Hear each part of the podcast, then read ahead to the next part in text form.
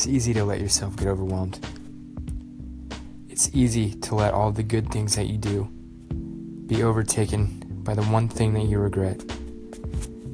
You have to take your small victories when you can. All the things that you experience won't be like the things you've experienced before, no matter how similar you think they are. Instead of looking at all of your problems at once and not being able to differentiate the importance, write them on paper, read them out loud.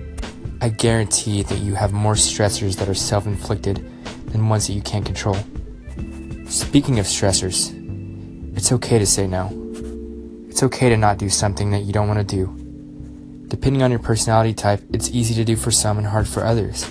There's a huge difference between being there for someone and being in the presence of someone. It can be emotionally exhausting spreading yourself out thin for the sake of another person. It's okay to take time for yourself. In fact, you need to take time for yourself to recharge your batteries. It's so easy to be social now that when you're in a position where you're not, the silence can be deafening. That's when you really have the opportunity to listen and learn and grow. What makes you you? What do you think defines you? These are all questions that you're never going to learn from someone else but yourself.